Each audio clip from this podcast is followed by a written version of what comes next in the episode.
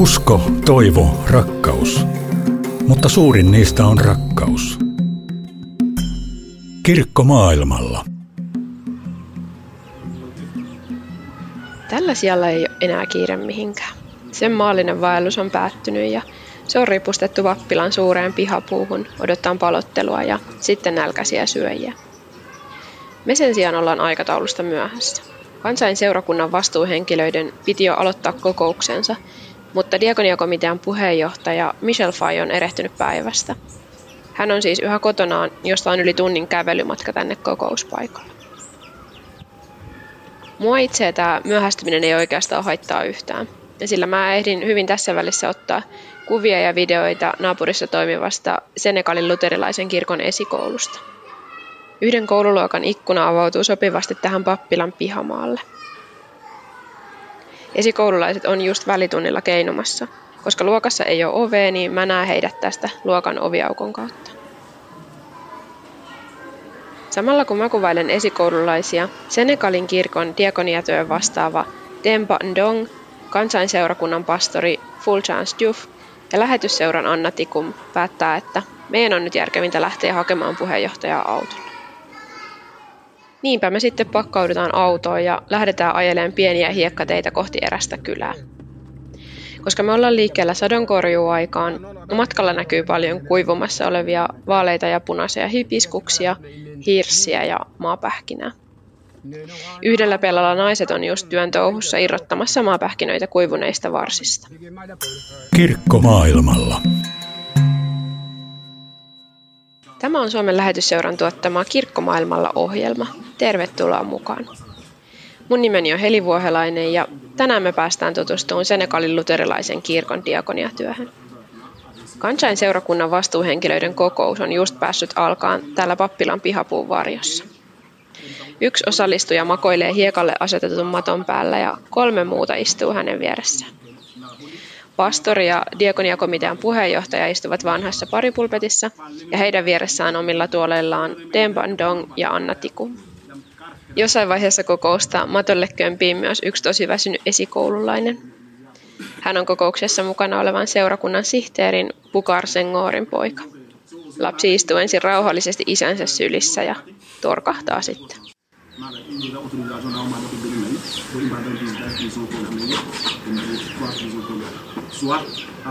Kokouksen aiheena on diakoniatyön kehittäminen tässä seurakunnassa. Totta kai meidän tulee puhua niiden puolesta, joilla on tarpeita. Olisi hyvä, jos tähän löytyisi nuoria uusia ihmisiä mukaan, koska samat ihmiset ovat aktiivisia sekä seurakuntaneuvostossa että diakoniassa. Näin pohtii diakoniakomitean puheenjohtaja. Seurakunnan puheenjohtaja puolestaan lisää, että jokaiseen pienempään kylään olisi hyvä valita yhteyshenkilö, joka voisi tarvittaessa sitten ottaa yhteyttä tämän seurakunnan diakoniakomiteaan.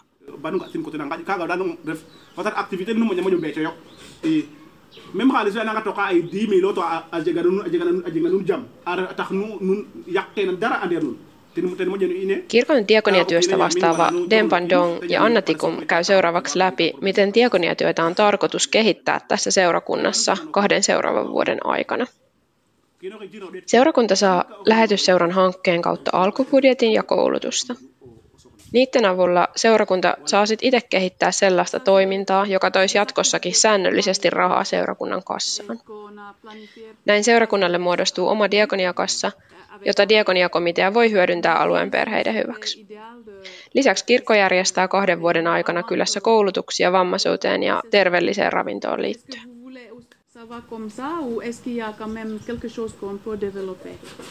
Et peut-être on peut discuter sur ça. Qu'est-ce que vous pensez sur la diaconie dans cette paroisse? Samaa mallia on jo kokeiltu neljässä Senegalin luterilaisen kirkon seurakunnassa. Aiemmin seurakunnat on aina hakenut diakoniatyöhön taloudellista tukea kirkon keskustoimistolta Fatikista. Tämän mallin kautta on tarkoitus kehittää seurakuntien omaa diakoniatyötä ja vähentää riippuvuutta paitsi tästä kirkon keskustoimistosta myös lähetysseurasta. Senegalin luterilainen kirkko on köyhä, mutta siitä huolimatta sen diakoniatyö tavoittaa paljon ihmisiä. Diakoniatyö ei nimittäin tavoita vain kirkon jäseniä, vaan kirkko haluaa auttaa kaikkein köyhimpiä, onpa heidän uskontonsa sitten mikä tahansa. Kylissä ollaan todella kiitollisia ja suhtaudutaan kirkkoon positiivisesti, koska se auttaa kaikkia uskonnosta riippumatta, sanoi eräs kokouksen osallistujista, kun puhe kääntyy aiemmin jaettuun ruoka-apuun. Senegalilaisista 95 prosenttia on muslimeja, joten kristittyjä on tosi vähän, ja heistä luterilaisia vieläkin vähemmän. Kyselen vähän siitä, että onko tällä seudulla sellaisia kyliä, joissa kaikki asukkaat olisi kristittyjä. Hieman huvittuneesti mulle vastataan, ettei sellaisia kyliä löydy, koska tällä ei ole edes sellaisia perheitä, jotka olisi kokonaan kristittyjä. Toki siis jossain perheissä isä, äiti ja lapset voi olla kristittyjä, mutta heti jos siirrytään isovanhempiin, täteihin ja setiin, niin perheestä löytyy yleensä muslimeja myös. Kirkko maailmalla. Kokous päättyi ja paloteltu sikakin matkas meidän autolavalla kirkon ravintolaa Fatikin keskustaan. Pian kaikilla on jo kiire katsoa Senegalin ja Ecuadorin välistä MM-jalkapalloottelua, mutta mä ehdin vielä vähän jututtaa Senegalin kirkon diakoniatyön vastaavaa Demba Ndongia, joka toimii myös kirkon sosiaaliosaston johtajana. Anna Tikum on tässä mukana, koska hän tulkkaa keskustelun Suomesta ranskaksi ja toisinpäin. Tempa aloitti tässä työssä heinäkuussa 2021. Noin vuotta myöhemmin työhön yhdistettiin myös kirkon koko sosiaaliosaston johtajan pesti, koska sitä aiemmin hoitanut Latirdyf valittiin tämän koko kirkon piispaksi ja kirkko mietti taloudellisestikin vähän kestävämpää ratkaisua. Työtä ja haasteita on enemmän kuin tarpeeksi, mutta Dempa iski heti kädet saveen ja alkoi suunnitella uusia projekteja yhdessä lähetysseuran kanssa.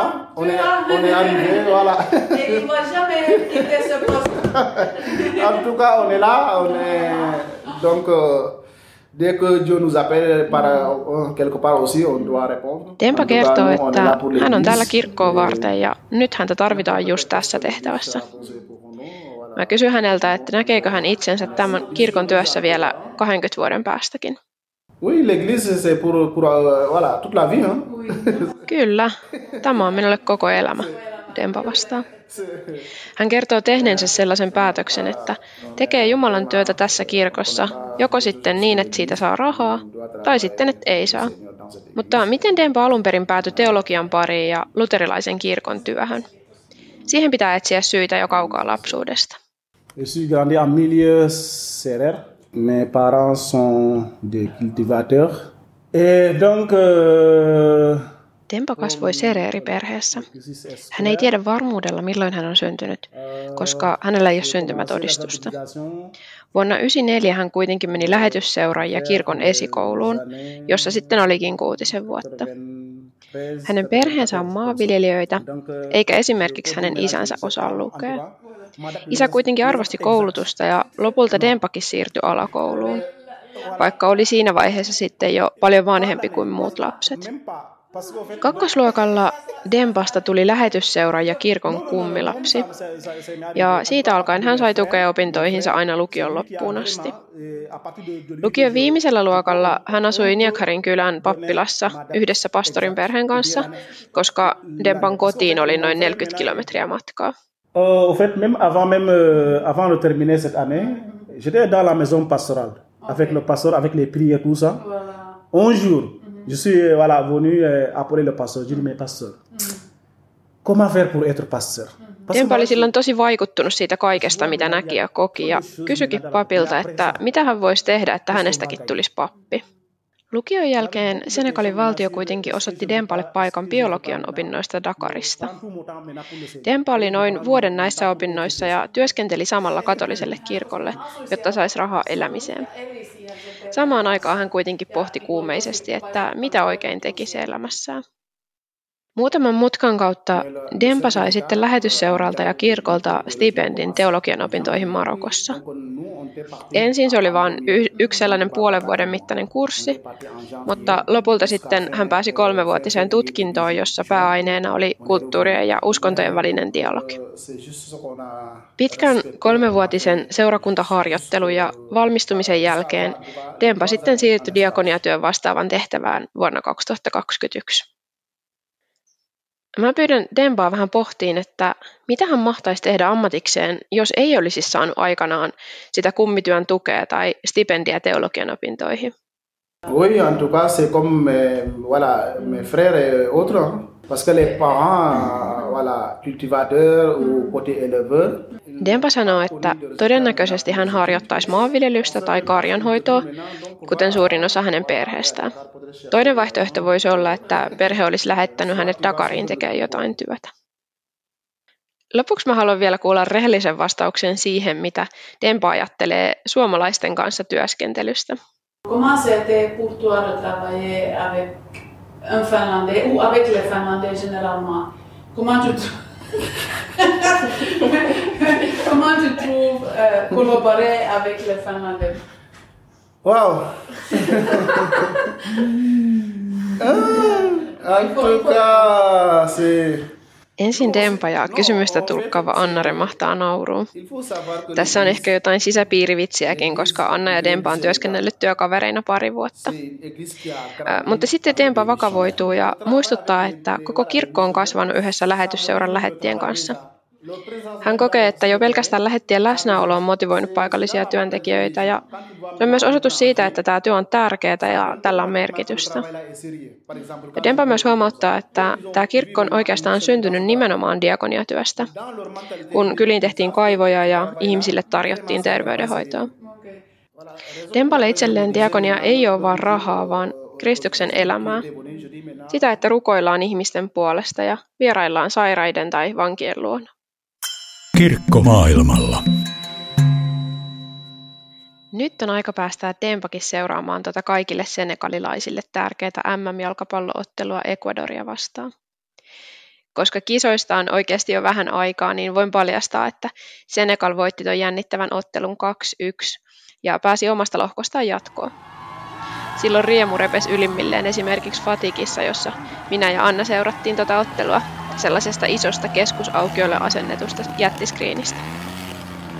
Valitettavasti Senegal sitten myöhemmin puolivälierissä hävisi Englantia vastaan ja kisat päättyi sitten heidän osaltaan siihen.